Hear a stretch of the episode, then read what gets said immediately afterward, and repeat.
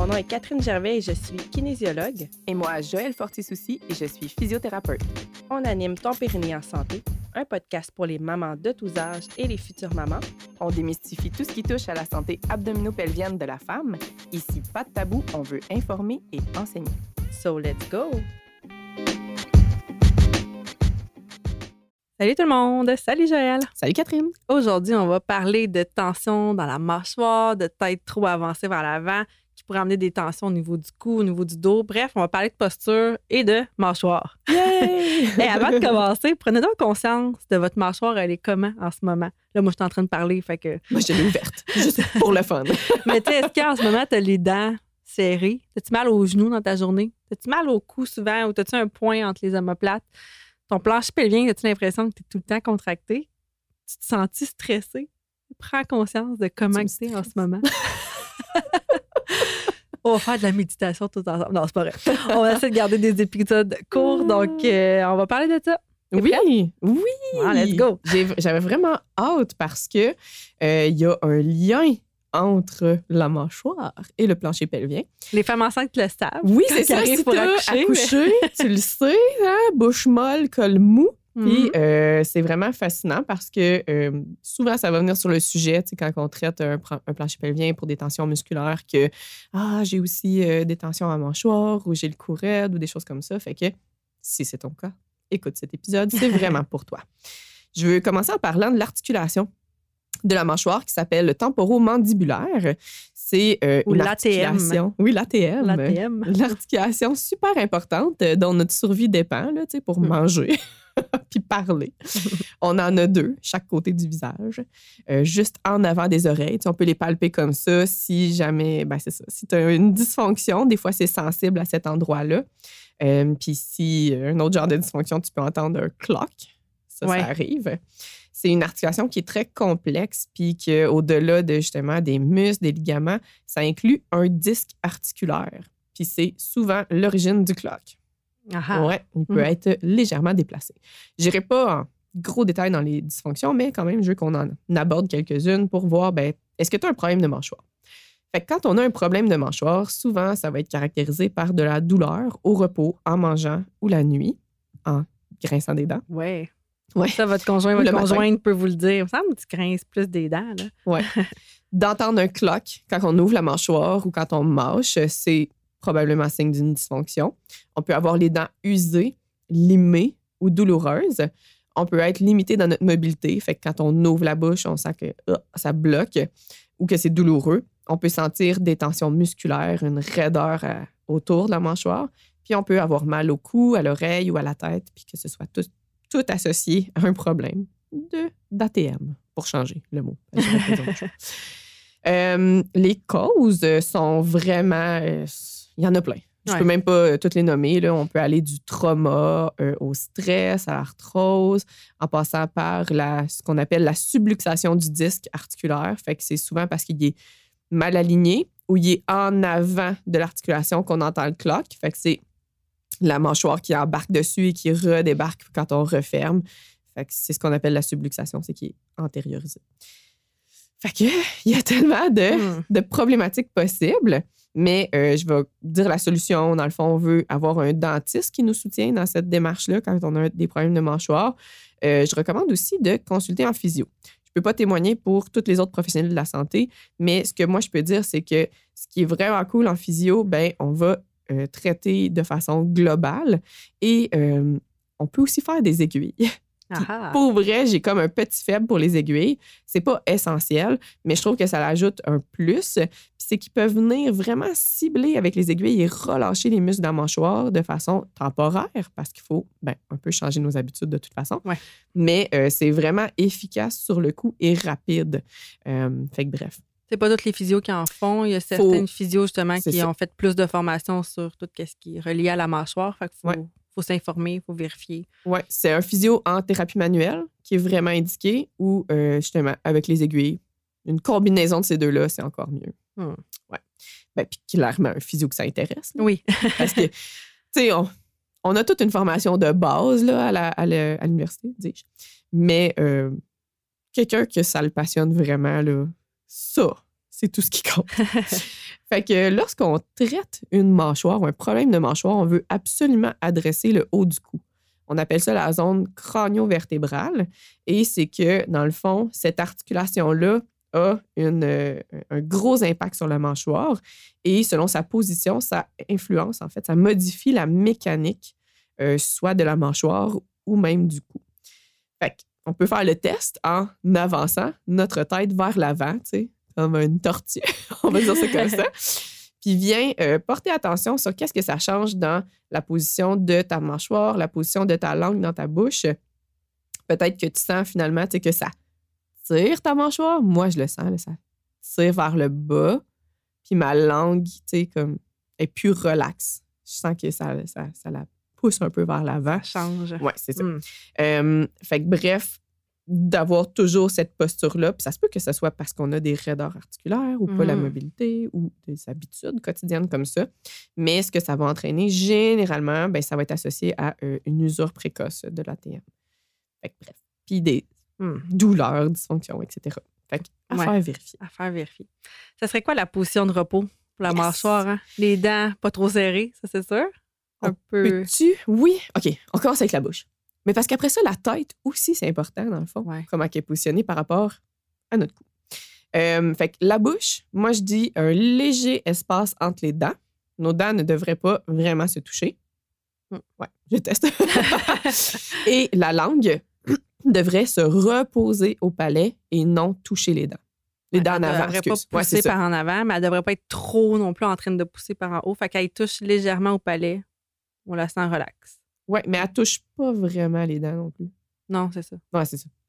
Je veux dire, elle force pas trop par en haut, ni par, le palais, c'est juste elle la relâcher, elle... touche le palais. Elle est plus vers le palais que vers le bas. exact. Puis la bouche fermée. Ouais. Dans l'idéal. On respire avec le nez. C'est ça, respiration oh! nasale. J'ai lu un livre là-dessus. C'était vraiment intéressant. J'étais déçue parce qu'il parlait pas du tout du diaphragme puis des muscles. OK. Mais il parlait de la respiration par le nez, puis c'était vraiment intéressant. D'une façon simple, si tu l'utilises pas, tu le perds. Ah, voilà. Ben, il faut le pratiquer. Ben, il faut le pratiquer. Puis ça se peut que ce soit inconfortable au début. Fait que pratique-le souvent. Mm-hmm. C'est vraiment juste une bonne habitude pour nos dents, pour notre mâchoire, pour notre cou, etc. Euh, après ça, la position qu'on devrait porter attention, c'est euh, la tête au-dessus des épaules. Mettons qu'on rend ça simple. Fait que l'oreille va être au-dessus de notre milieu d'épaule si on se regarde de côté. Puis notre menton devrait être très légèrement rentré par en, ben, par en dedans. Fais un double menton, puis relâche jusqu'à temps que tu sois confortable. Mm. Puis ça, généralement, c'est une belle position de la tête au-dessus des épaules. Euh, euh, euh, j'avais-tu d'autres choses à dire? Ah oui, c'est ça. Une position optimale, dans le fond, ça aide aussi les diaphragmes du corps à être mieux alignés. Puis quand je veux parler des diaphragmes du corps, j'en ai en tête trois. Là. Il y a d'autres théories qui en a plus, mais euh, moi, ceux-là, je trouve qu'ils se ressemblent vraiment beaucoup. C'est les cordes vocales, le diaphragme respiratoire, puis le plancher pelvien. Fait eux autres, ils gèrent la pression, sont associés ensemble par la respiration et l'expiration forcée. Fait quand on crie, on rit, ben, même quand on vomit, tout ça, ça a vraiment rapport ensemble. Et toi, c'est ton dada. J'adore ça. T'amuser avec les diaphragmes, les relâcher. Puis, c'est vrai, il y a juste les cordes vocales que je leur donne un petit peu moins d'amour, mais ça n'empêche pas que occasionnel, euh, crânio-vertébral, ça vaut la peine euh, d'être adressé. Les orthophonistes qui sont vraiment les pros de oui. les cordes vocales, là, en fait, qui travaillent avec cette musculature-là, parce que tout comme le planche pelvien, on ne les voit pas, les cordes vocales, on n'y a pas accès non plus directement. Donc, euh, c'est vraiment la spécialité des orthophonistes qui connaissent tout ça. Il ah, faudrait que je trouve. Parce que moi, je serais curieuse parce que, dans le fond, tu sais, le chant aussi, ça passe par là. J'aimerais ça, faire un cours de chant, mais de quelqu'un qui s'y connaît en mécanique du corps humain, tu comprends? Pour ah. Approfondir mes connaissances pour le plancher pelvien. Tu, pourrais devenir une physio euh, prof de chant aussi. Ouais, non. tu m'as jamais entendu chanter, faut dire ça. Mais euh, ouais, c'est ça. Fait que bref, euh, ça, moi, ça pique vraiment ma curiosité. Puis j'avoue que ben, il n'y a pas full d'enseignement là-dessus. Est-ce que c'est pratique? Est-ce que c'est applicable? Bon, je sais pas, mais c'est intéressant. justement, je veux vous parler de la connexion entre le plancher pelvien puis la mâchoire. Le plus simple, j'ai fait rire Catherine tantôt avec ça. Il faut retourner au stade embryonnaire euh, de notre développement. Et euh, dans le fond, le stade embryonnaire, imaginez-vous pas un bébé, là. on recule On recule, on recule. Pas encore fétal, est- embryon, tout petite crevette. On mini. est un genre de, on va dire qu'on est un genre de tapis en plusieurs épaisseurs qui se recourbe sur lui-même, fait que ça fait un tuyau. Puis à- aux deux bouts de ce tuyau-là, il y a la bouche, puis il y a l'anus, puis les sphincters et euh, organes génitaux. Fait que c'était très proche à l'origine, ces deux La bouche était f- tout de suite reliée. Ouais, Ouais, on était juste. euh, Avant d'avoir des bras, des jambes, la bouche reliée à l'anus et au planche pelvien. that's it. Voilà. fait qu'il y a un fort lien, bref. oui, oui, c'est ça.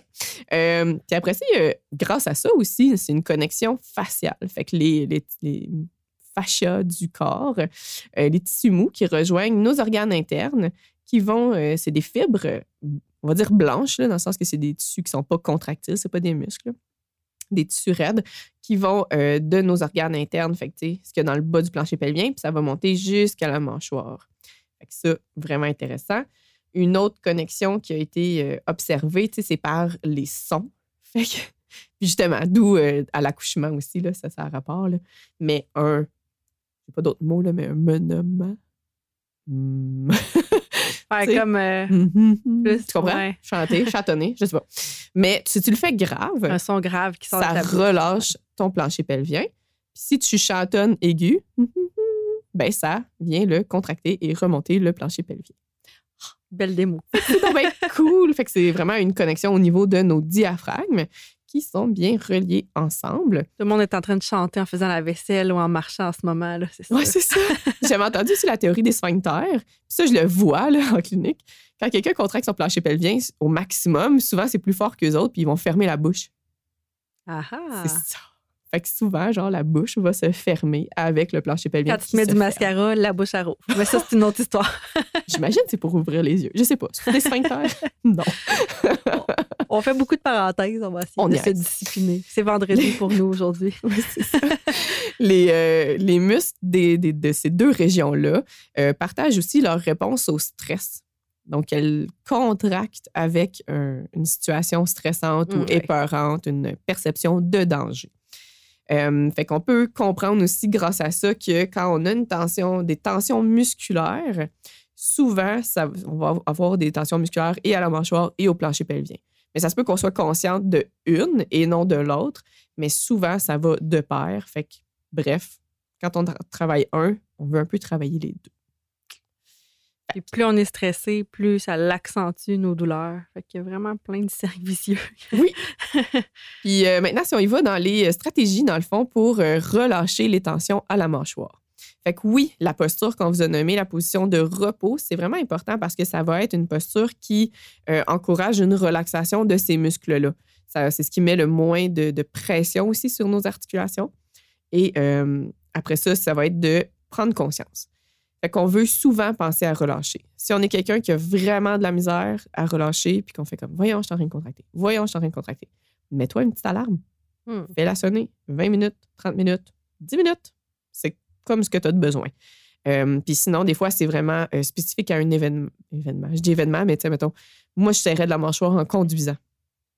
Ah. Ben, ça m'a pris vraiment du temps, mais j'ai pensé pendant des semaines à relâcher pendant que je conduisais.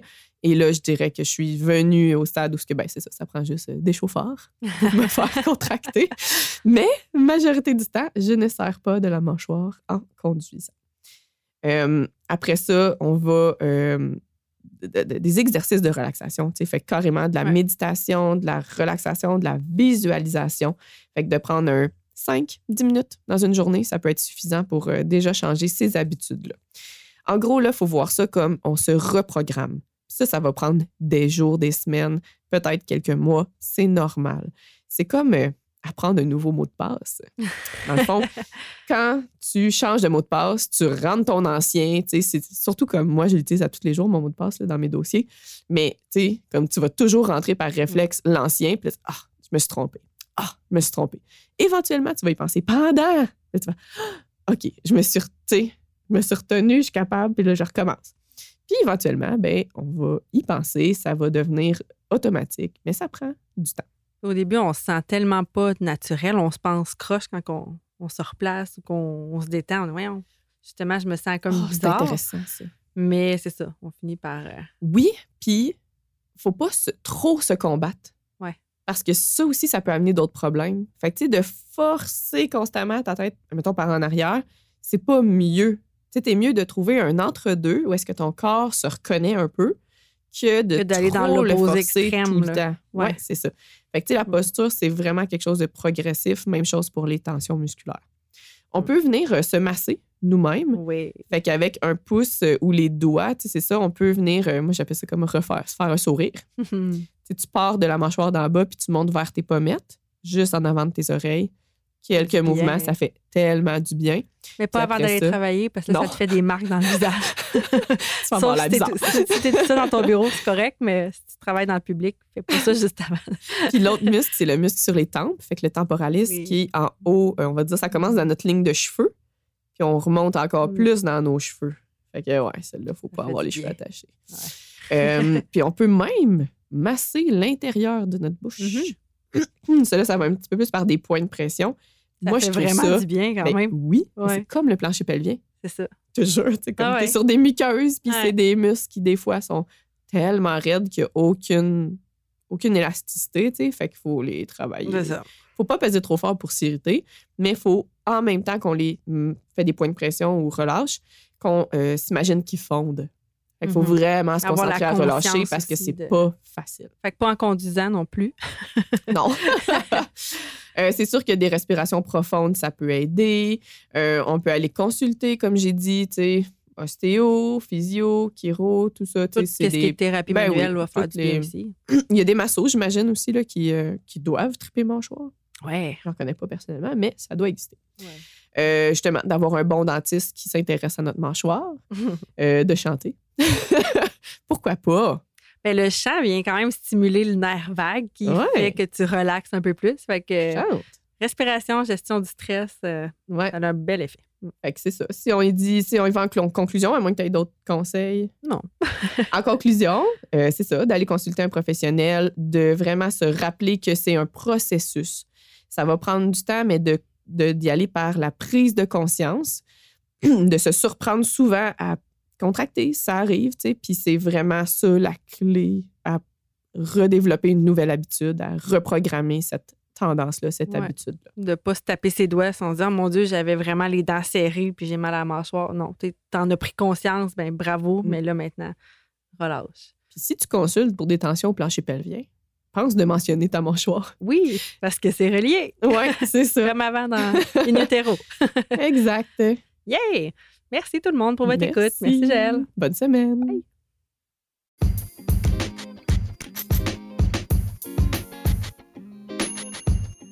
Hey, merci d'avoir écouté l'épisode jusqu'ici. Si tu as apprécié, n'hésite pas à le partager avec toutes les femmes de ton entourage qui pourraient être intéressées par le sujet de cet épisode.